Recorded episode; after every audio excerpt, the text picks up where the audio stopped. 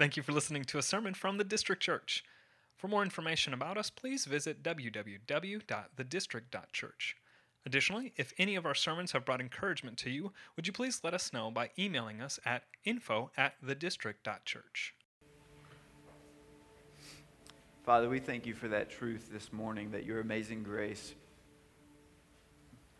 has found us, has come to us, has sought us out in our brokenness and our shame and our guilt and our fear and our sin, in our wandering and our straying. Lord, you came to us. You brought your grace to us. You extended your mercy to us. You extended your hand to us. Because of that, we're able to have life. We're able to have life abundantly. We're, we're able to experience all of your goodness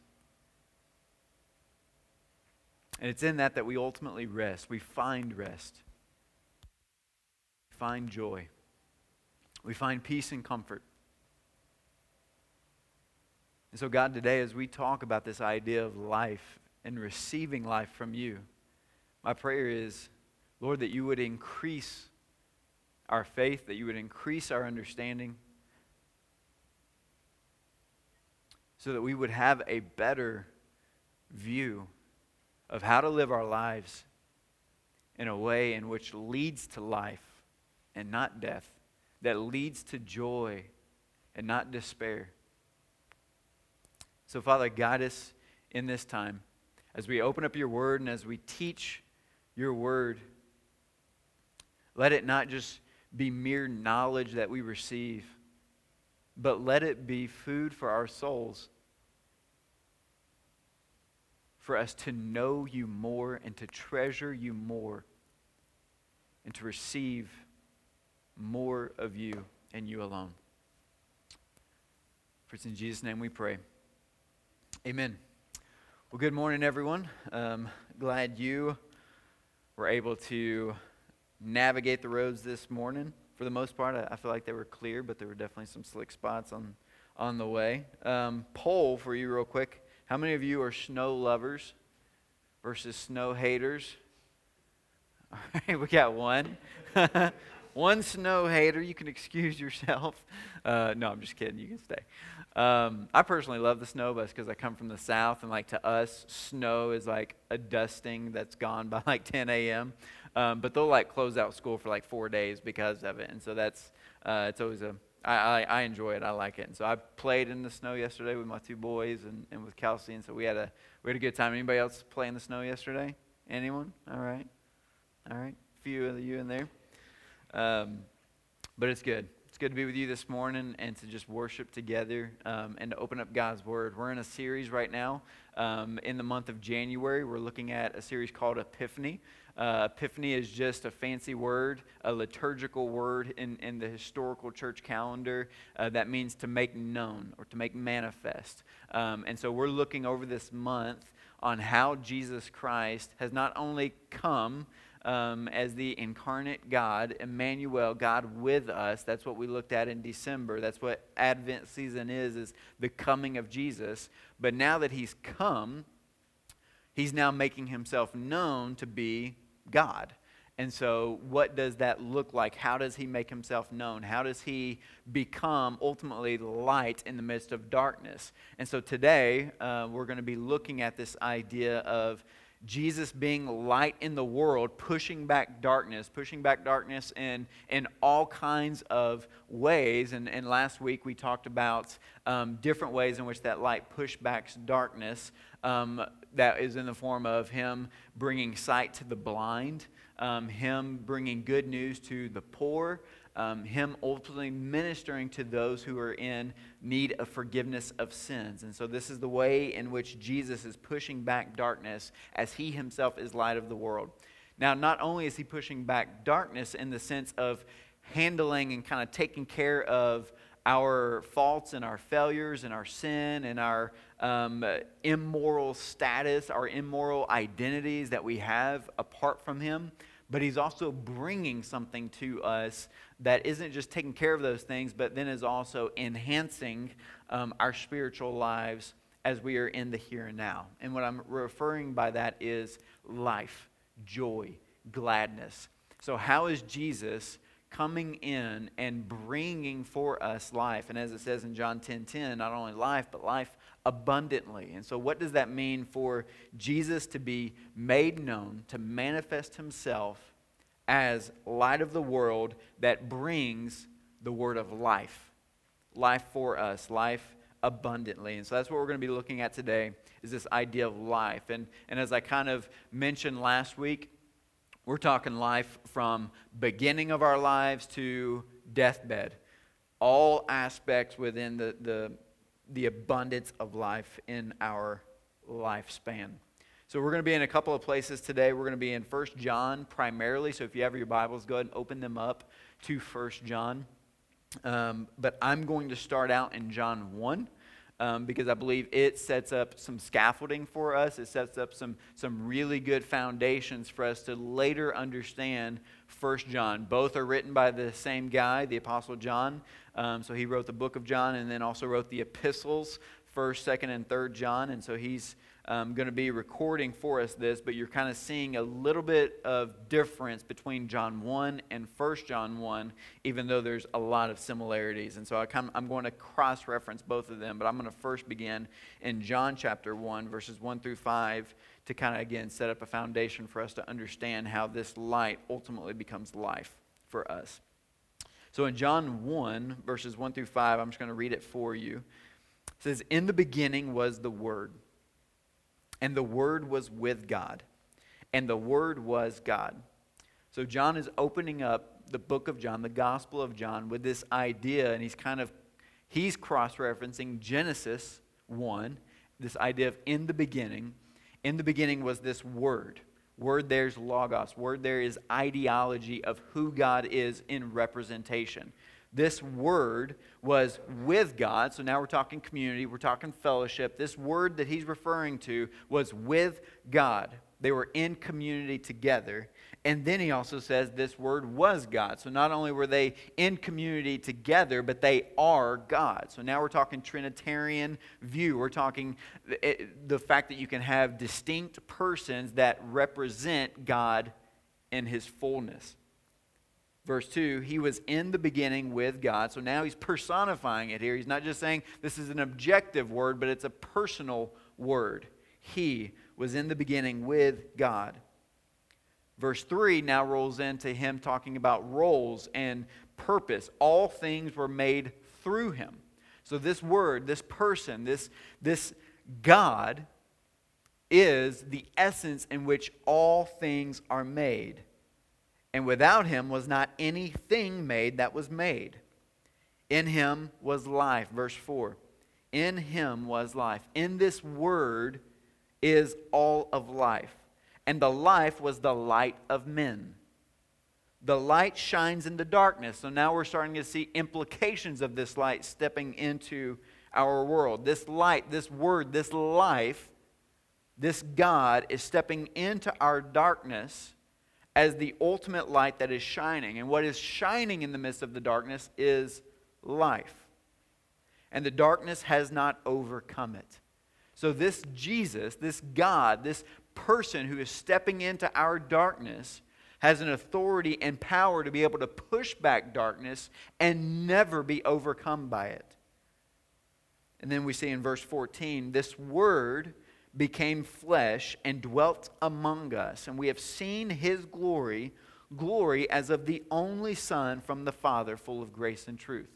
So now we're able to see that this Word, who's the light of men, who is life, who all of life has been made through him, has now not only come from eternity past, but is now stepping into our world, our darkness, taking on flesh dwelling among us.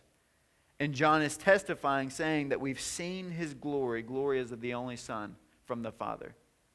So he's saying this God who steps into our darkness, bringing light, bringing life, is going to push back that darkness. That darkness will never overcome him. And so that's producing something in us knowing that the darkness is not circumstantial in the sense that it's coming on us, but rather we have produced it in our own sin and rebellion. So, the faith that has been able to produce within us in this moment is that as He is pursuing us in our darkness, as He's dwelling among us, He's pushing the darkness out of us by bringing Himself within us, by bringing His light within us, His life within us, His identity within us, His Godness within us.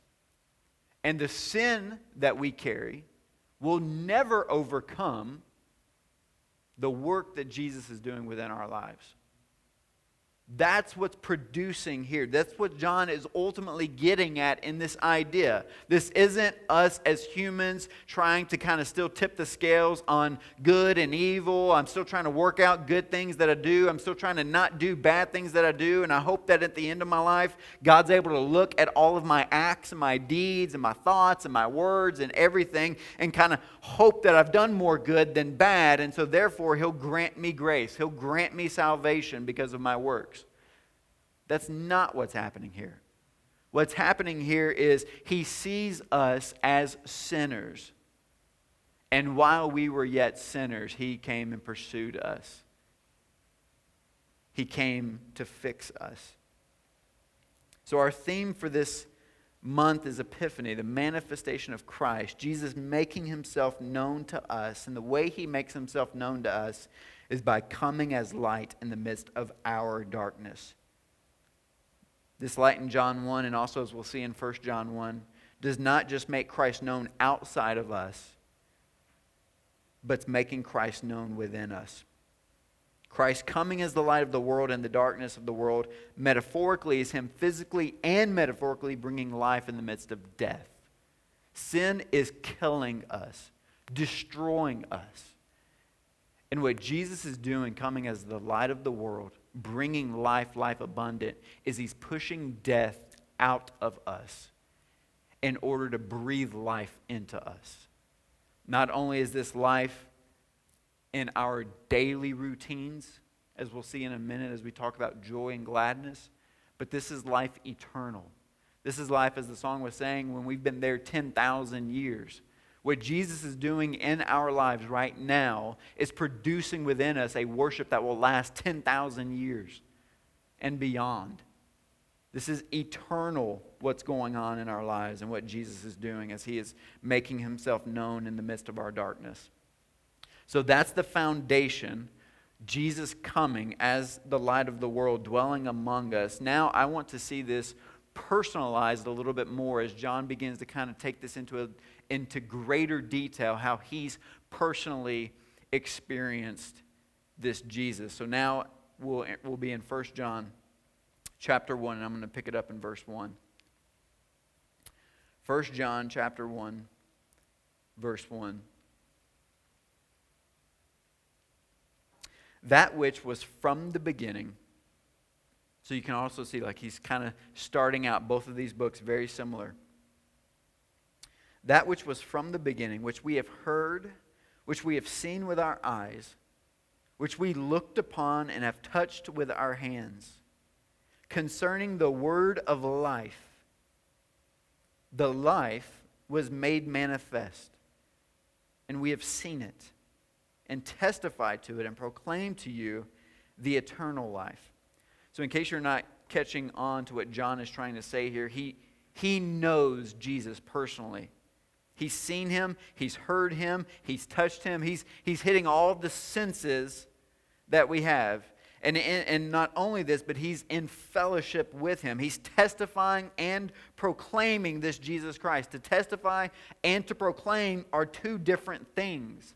A lot of times we kind of refer to those as, as very similar, but they're different. Testify in the Greek is a word that means one has had divine revelation and experience. I've received something. I've experienced something. I've witnessed something. Something that I did not produce, I did not do, has happened towards me. And to proclaim is now that I've experienced whatever that revelation is, I now want to declare it. I want to share it. I want to bring good news. I want to bring glad tidings to somebody. I want to express what it is that I've now experienced. So that's what John is attempting to do in this epistle, in this letter, is he's wanting to bring good news. He's wanting to testify, he's wanting to share this experience that he has had with Jesus. John's testimony is also not that he has just merely seen, heard, and touched Jesus, but that he is in fellowship with Jesus. Let's keep reading. Proclaim to you the eternal life, which was with the Father and was made manifest to us. So, at first in John 1, as we were looking, you're seeing Jesus has come and dwelt among us. He's come from heaven to earth. But now John is moving it into not only has he come to earth, but he's come to us. He's moving within us, he's coming personally to us. That which we have seen and heard, we proclaim also to you, so that you too may have fellowship with us. Now, when first reading this, it, it sounds like John is just simply teaching these people, sharing with them some news in order to get them to just come and be a part of their gang. Come and be a part of their group. Come and be a part of their fellowship, as he, as he says here. Come and be a part of their country club. We're telling you these things because we want you to have fellowship with us, membership with us, friendship with us. We simply want more friends. We, we've had a rough time finding friends. You seem like a good guy. We, we want to get to know you. We want you to get to know us. So this really just kind of seems like just an invitation to church. I want to tell you about this Jesus who I've seen, who I've touched, who I've heard. And because I know that guy, he's kind of name dropping Jesus here. I want you to just come and hang out with us. But there's something deeper to this fellowship. It's deeper than just having people come into a group of people who know a famous guy. So John expounds upon this fellowship. Look at the end of verse 3. And indeed, our fellowship is with the Father and with his Son, Jesus Christ. Well, now that changes things.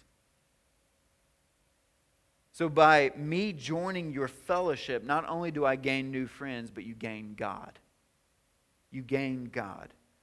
The church of Jesus Christ is the only group of people who can testify and proclaim that their community includes the active presence and fellowship of God the Father, God the Son, and God the Holy Spirit.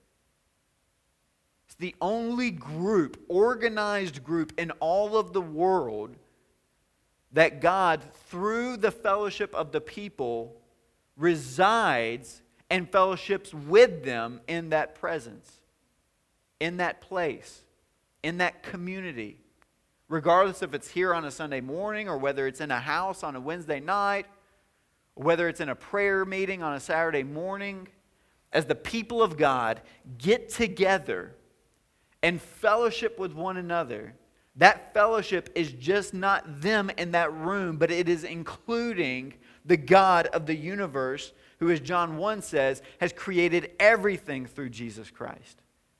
He is there in fellowship with them.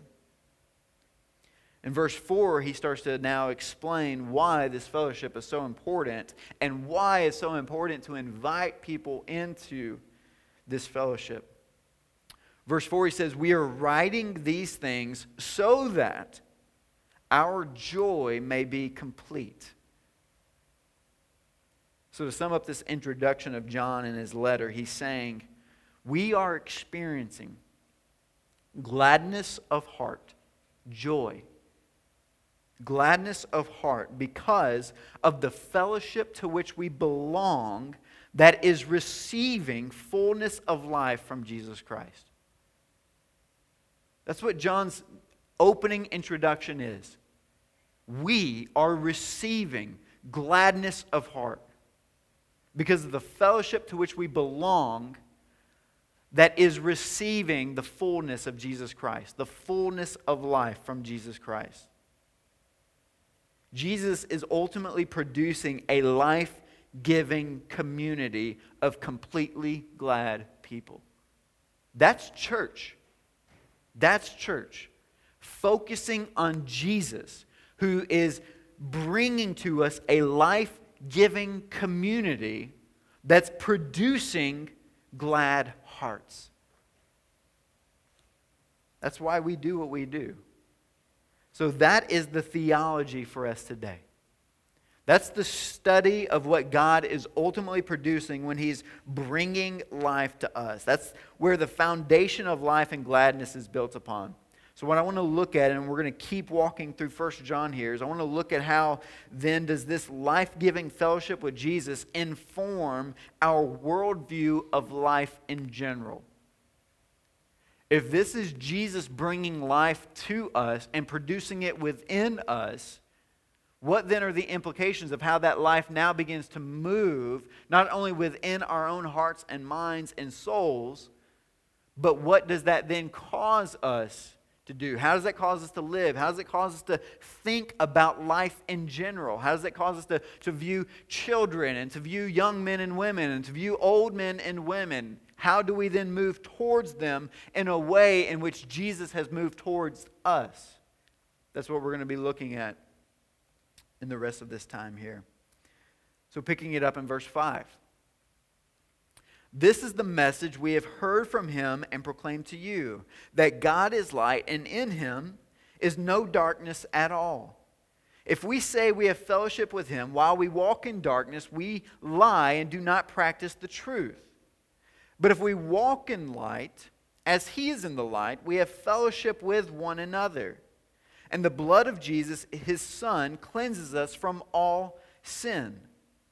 If we say we have no sin, we deceive ourselves, and the truth is not in us.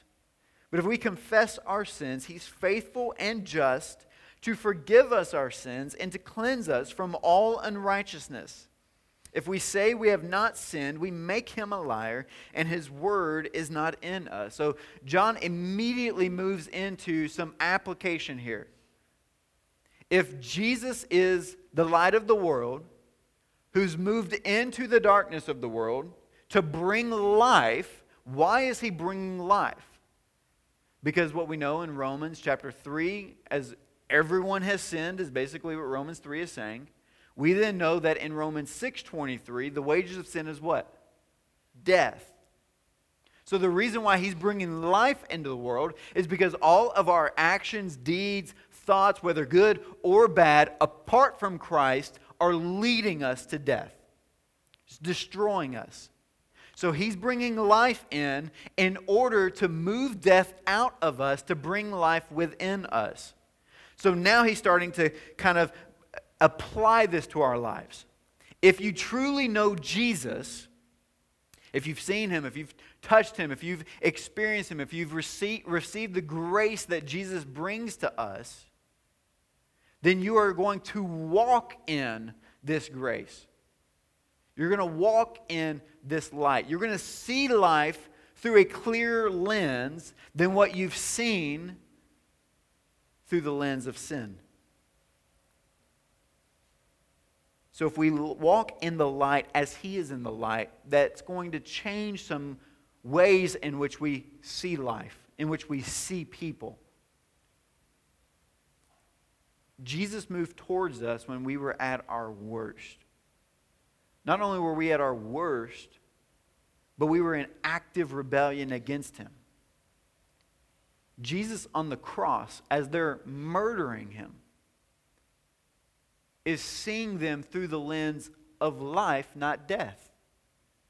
He's seeing them through the lens of, I'm laying my life down, I'm sacrificing my life so that they would not experience what I'm personally experiencing right now.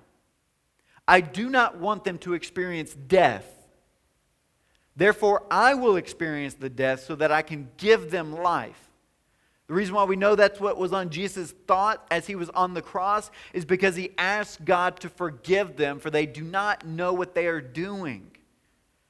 In them killing Jesus, they're killing themselves. Their act of sin, their act of murder, their act of rebellion is destroying themselves. And because they're dead in their sins, they're dead in their transgressions, they don't even know that they're doing it. Forgive them, for they do not know what they are doing. Forgive them. Forgiveness of sins is moving you from death to life. it's a prayer for them to have life.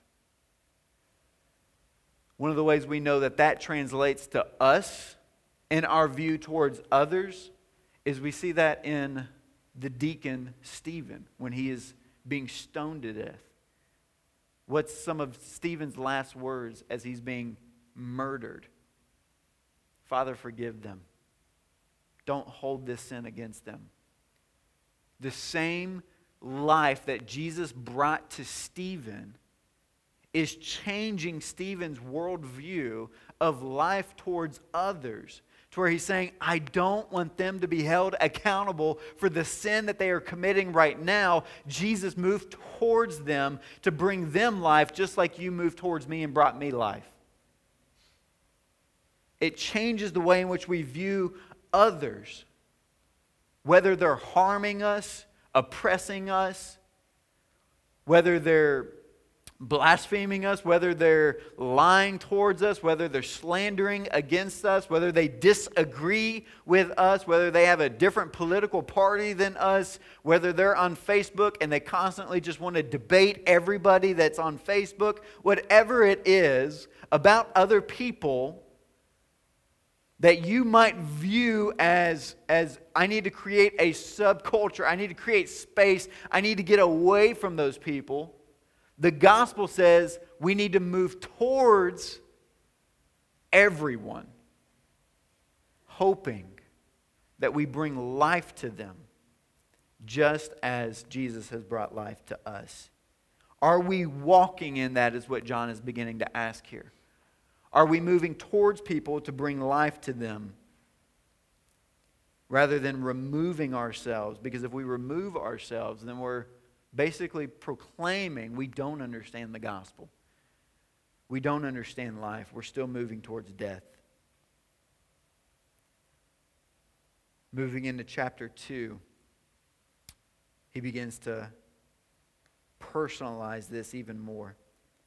Says, My little children, I'm writing these things to you so that you may not sin, but if anyone does sin, we have an advocate with the Father, Jesus Christ the righteous. I love this. Even when we become Christians, we still sin. I mean, is, right? Is there anyone in here, like, since you become a Christian, have never sinned? We still sin. But we have Jesus who is advocating for us life, not death, at all times.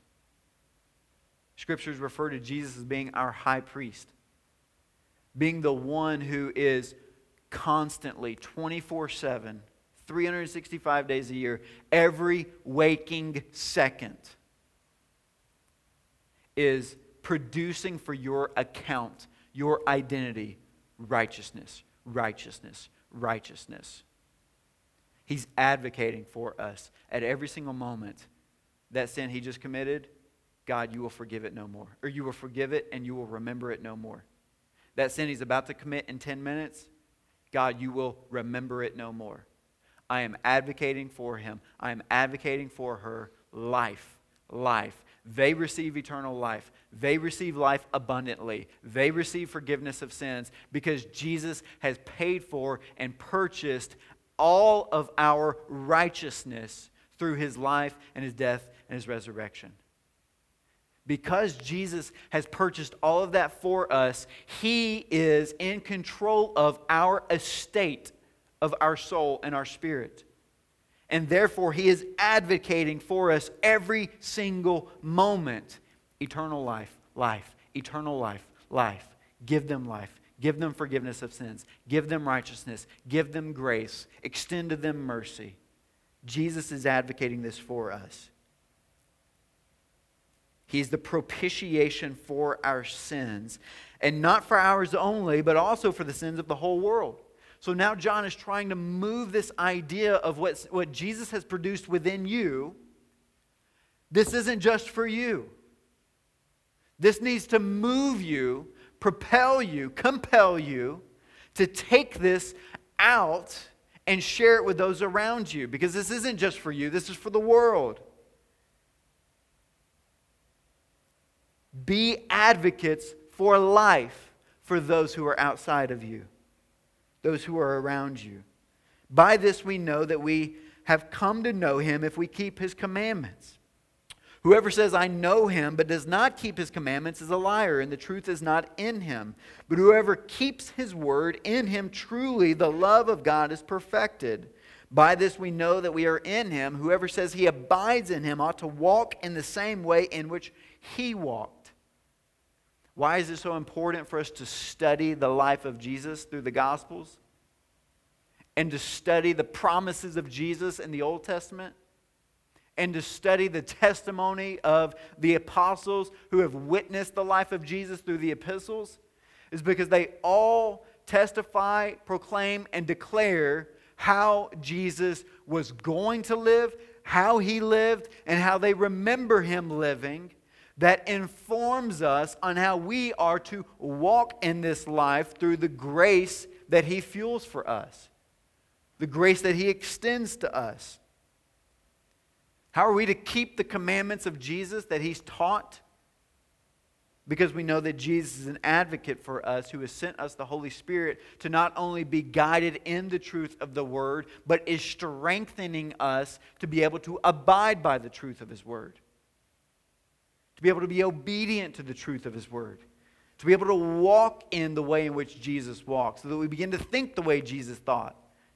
We begin to speak the way that Jesus spoke. We begin to extend grace to others the way that Jesus extended grace to others. We begin to view and have our worldview shaped and molded by the way in which Jesus viewed everything. So then he gets even more practical with it. Verse 7. Beloved, I am writing you no new commandment, but an old commandment that you had from the beginning. The old commandment is the word that you have heard, and at the same time, it is a new commandment that I am writing to you, which is true in him and in you. Because the darkness is passing away and the true light is already shining. So he's about to get to this idea of this is an old commandment that I'm about to tell you. But it's also a new commandment. The reason why it's a new commandment is because the old commandment, and, and I'll go and tell you what that is. He's basically going to get into the idea of loving God and loving others. The old commandment, love your God with all your heart, with all your soul, and love your neighbor as yourself. You can sum up the entire Old Testament law in those two commands. That's what John does in his book, in the Gospel of John. Love the Lord your God with all your heart, with all your soul. That's the greatest commandment. And another commandment is just like it love others. The way in which he says it's an old commandment is we could not do that. So it is now a new commandment for you because Jesus has produced for us the ability to do that. Why? Because Jesus has come and brought us life within our identity and has pushed out the darkness. What the darkness within us does, what sin does within us, is sin moves us away from God and away from others. That's what the enemy, that's what Satan is trying to do constantly is move us away from fellowship with God and into isolation by ourselves. Because that is anti-gospel. That's anti Bible. That's anti God. Is to move away from God. What happened in the Garden of Eden? You don't need God. You can become like God. If you become like God, then you don't need God. He's moving us away from communion, away from relationship with the Father, away from relationship with God as Trinity. Just do it in your own. Go and eat the, the fruit. You will become so much like God that you can dictate what you do and what you don't do. So, not only did that move and that sin separate us from God, but immediately you see the separation of Adam and Eve. You immediately see the blaming and the sin that moved into their relationship just as much. To where it now moves into isolation. It was the woman that you gave me. Sin is isolating us from God and from others. So, this new commandment, this Jesus who is now moving towards us to both reconcile us into relationship with God and reconcile us in relationship with others, is producing within us love that binds those things together. The gospel binds us to loving God and then loving others. Verse 9, you see the application of what he just taught in verses 7 through 8. Whoever says he is in the light, are you in Jesus? Are you in the word of life? Are you in Christ? Whoever says he is in the light and hates his brother is still in darkness. This is basically the entire book of James. Are you saying you're a Christian, yet you don't have the fruit of Christianity being produced in your life? Then you're not a Christian. You can't be an apple tree that does not produce apples. That's what he's saying here. If we say we are in the light, if we say we are in Jesus, but yet we hate our brother, then we are actually exposing the fact that we are still in darkness. However, in verse 10, who, whoever loves his brother abides in the light. So, whoever loves his brother is revealing the fact that they are in relationship, abiding in Jesus, and in him there is no cause for stumbling. But whoever hates his brother is in the darkness and walks in the darkness and does not know where he is going because the darkness has blinded his eyes. And then he gives us three categories of people that he's advocating for, that John is moving towards, that John is wanting to experience life, life abundant. And I'm going to break these three down as well in our closing. Verse 12, he says, I am writing to you, little children because your sins are forgiven for his namesake. I am writing to you, fathers, because you know him who is from the beginning. I am writing to you, young men, because you have overcome the evil one. I write to you, children, because you know the Father. I write to you, fathers, because you know him who is from the beginning. I write to you, young men, because you are strong and the word of God abides in you and you have overcome the evil one. John, in the way that he writes this, and in the Greek language, in the way that he refers to children and fathers and young men, is representing three generations that cover essentially everybody who, is, who has a heartbeat.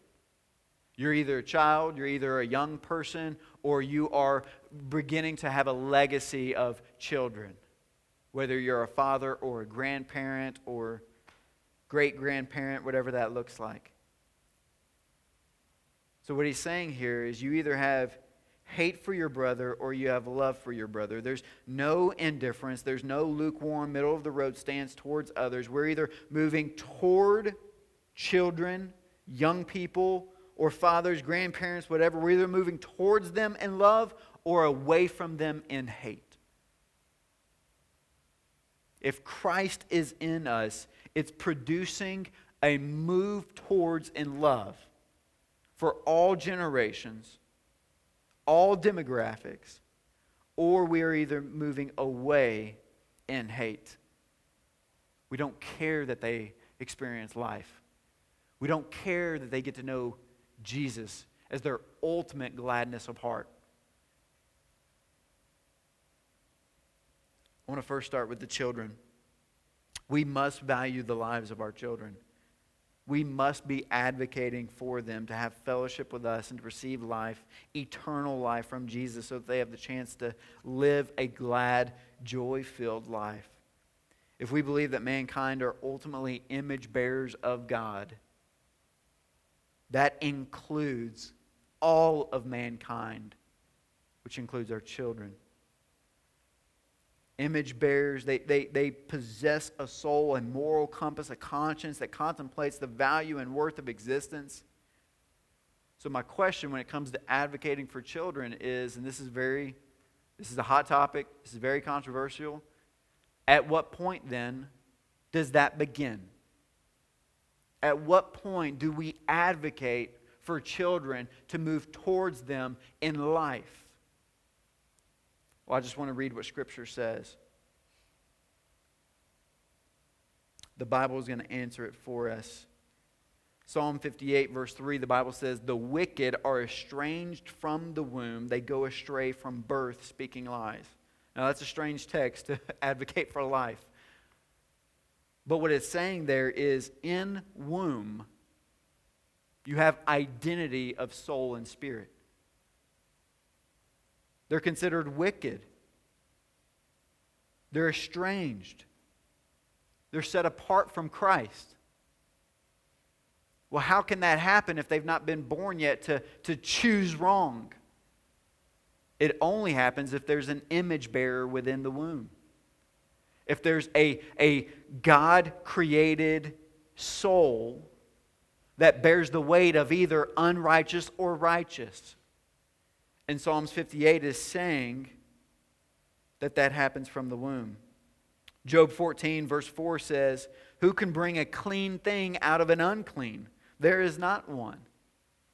Same ideology there, same concept there from Job, saying that, that literally sinners come from the womb. There is spirituality there, there's identity there. Job 15, verse 14 says, What is man that he can be pure, or who is he born of a woman that he can be righteous? Still getting at this idea of, of the soul, the imago Dei, the spiritual identity of an individual is intact in utero.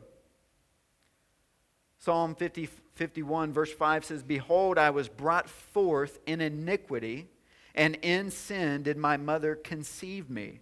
We're just listening to the Bible here. Let me answer the question according to the Word of God about when the soul comes into human cellular matter conception. Conception. At conception, there's a soul. There's DNA that is not the DNA of the mother. There's personhood. There's, as the Bible is teaching, there's imago Dei present at conception. Not after the first trimester, not after the second trimester. A human being is born soul intact when sperm and egg meet and unite you now have a human, a living human being, a little image bearer of God. And to kill that little image bearer is to attack God. It's to move towards death rather than life. It's to move towards destruction. Now, this has all sorts of implications. From the point of conception, worship is meant to be produced out of father and mother because of what God is doing in utero. God's command to Adam and Eve to be fruitful and multiply is now in action and is healthy and good and constitutes from us a sense of awe and marvel because of what God is doing there. And what is He doing there? This is what Psalm 139, verses 13 through 16 say. You formed me, you formed my inward parts, you knitted me together in my mother's womb. I praise you, for I am fearfully and wonderfully made. Wonderful are your works. My soul knows it very well. My frame was not hidden from you. When I was being made in secret, intricately woven in the depths of the earth, your eyes saw my unformed substance. In your book were written, every one of them, the days that were formed for me, when as yet there was none of them. I mean, we're talking God is, is intact, creating, spirituality before there's even a form of substance to know.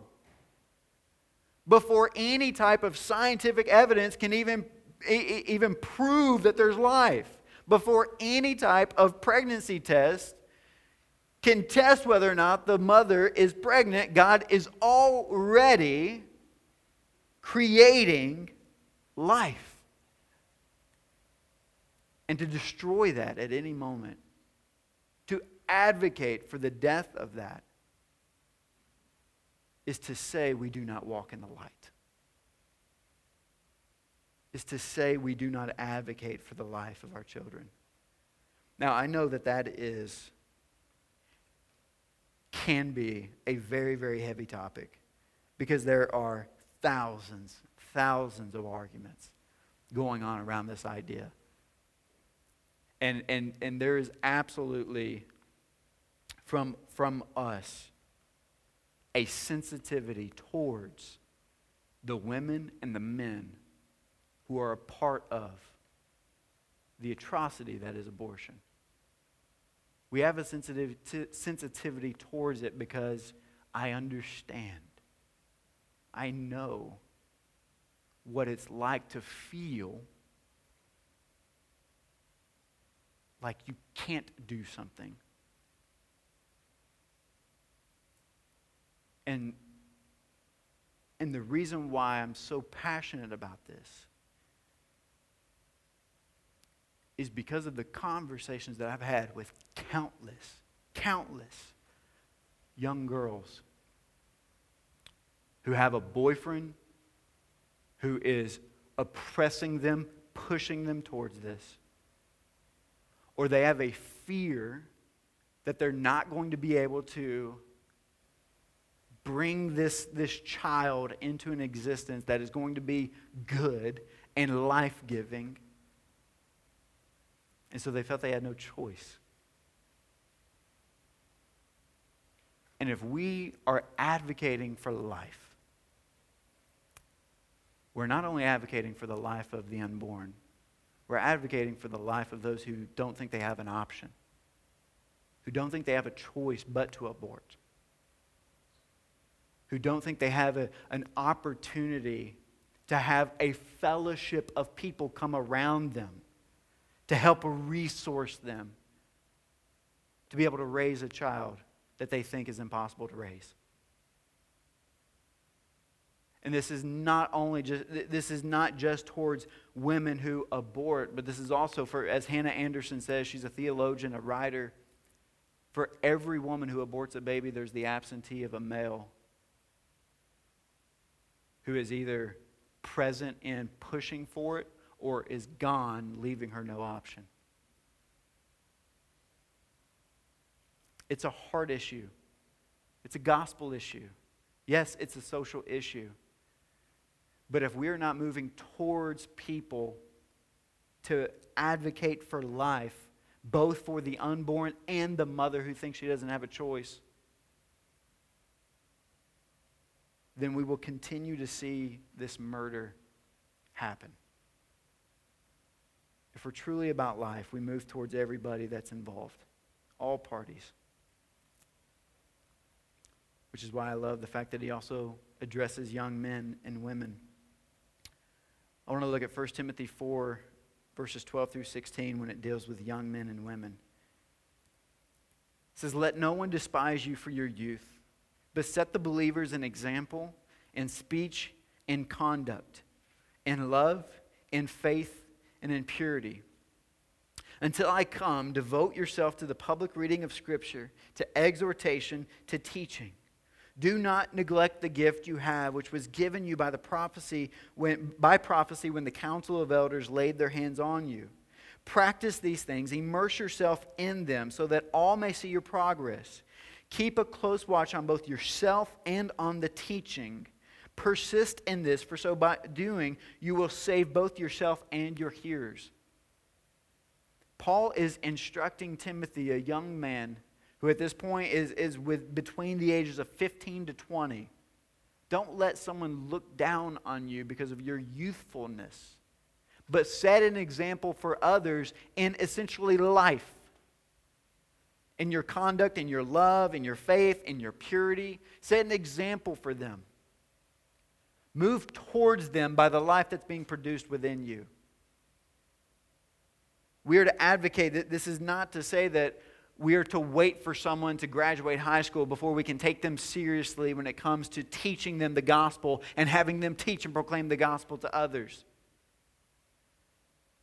We do not wait for people to get to a certain place in life for us to begin teaching them or, or developing them to become leaders. For those of you that don't know my story, the first time I ever heard the gospel was because a fifth grader shared the gospel with me. a fifth grader, a 10 year old, knew the gospel enough and knew Jesus had changed his life enough that it was imperative for him to share with his next door neighbor, a 12 year old, who was a very poor influence on him at the time. This is what you need to know about Jesus Christ. He, his heart was so captivated by Jesus that he moved towards me for me to experience life. He also addresses fathers, mothers, older men, older women, and widows. In 1 Timothy 5, verses 1 through 8, he says this Do not rebuke an older man, but encourage him as you would a father. Younger men as brothers, older women as mothers, younger women as sisters, in all purity. Honor widows who are truly widows. But if a widow has children or grandchildren, let them first learn to show a godliness to their own household and to make some return to their parents, for this is pleasing in the sight of God. She who is truly a widow, left all alone, has set her hope on God and continues in supplications and prayers night and day. But she who is self indulgent is dead even while she lives. Command these things as well, so that they may be without reproach but if anyone does not provide for his relatives, and especially for members of his household, he's denied the faith and is worse than an unbeliever. Definitely some weird text within this one when it comes to this idea of advocating for life. But what he's basically saying here is do not neglect intentionality with older men and older women to encourage them as you would encourage your own father to be there for them in situations where they're going to need the fellowship of believers around them. That's what he's talking about with this idea of being a true widow. Is there anyone to care for her? If not, then care for her. Move towards her to bring her life, fullness of life, quality of life in her old age. And not only that, but if, if they have family who's able to care for them, are they still advocating for their family as well so that they're leaving for them a legacy? Are they making provision for their family? All of this, whether it is unborn to the, the, the, the elderly person, are they moving towards others so that others would be able to experience the fullness of life, life abundantly here? And all of this is all wrapped up in this idea of it's going to both involve materialism as well as spirituality. Are we leaving something? Are we creating opportunity for our families to not necessarily need the resources of others, but at the same time, are we also moving towards them to teach them, as he's telling Timothy, conduct and love and faith and purity? Are you setting an example for those around you? Are you moving towards them to know this Jesus who brings life and life abundantly?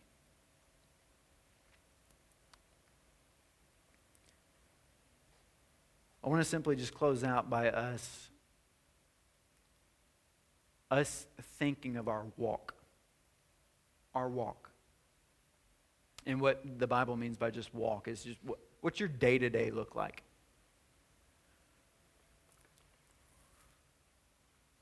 Is there opportunities for us to invest our lives from what we've experienced in our walk with Jesus? As John says, what, what I've seen, what I've heard, what I've touched, what I've, what I've witnessed, what I've experienced has moved me towards loving my brothers, loving my sisters well?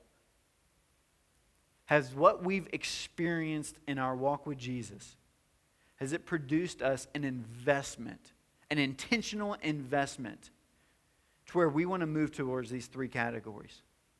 How do we invest in the younger generation? How do we invest in our peers? And how do we invest in the elderly who need the fellowship that John says Jesus is producing. How do we invest that? So I'm, I'll have the band. Guys, go ahead and come on up. Guys and gals.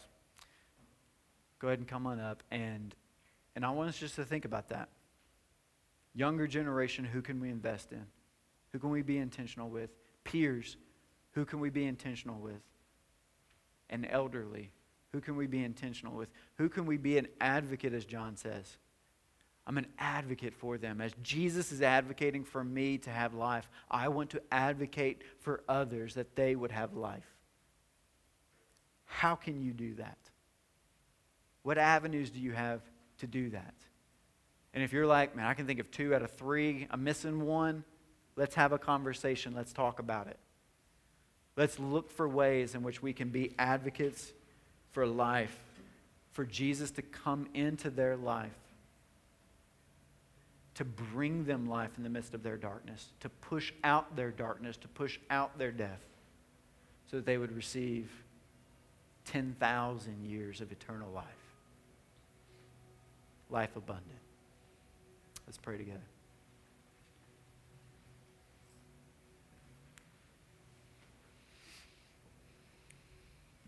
God, right now I ask that your spirit who not only is just in this place, but is in us. Holy Spirit, will you continue to form our minds, our hearts, our identities to see your view of others so that it would produce within us a desire to be advocates for life for those around us how can we enhance the life of those around us? God, I pray that you impress that on our hearts. I pray that you impress that on the way in which we steward our resources. We steward our lives, our time, our money.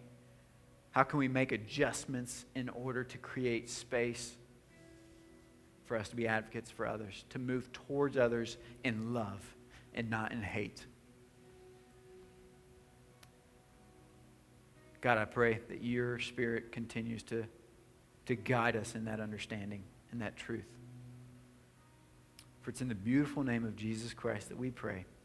We ask these things. Amen. Thank you for listening to a sermon from the District Church. For more information about us, please visit www.thedistrict.church. Additionally, if any of our sermons have brought encouragement to you, would you please let us know by emailing us at info at thedistrict.church.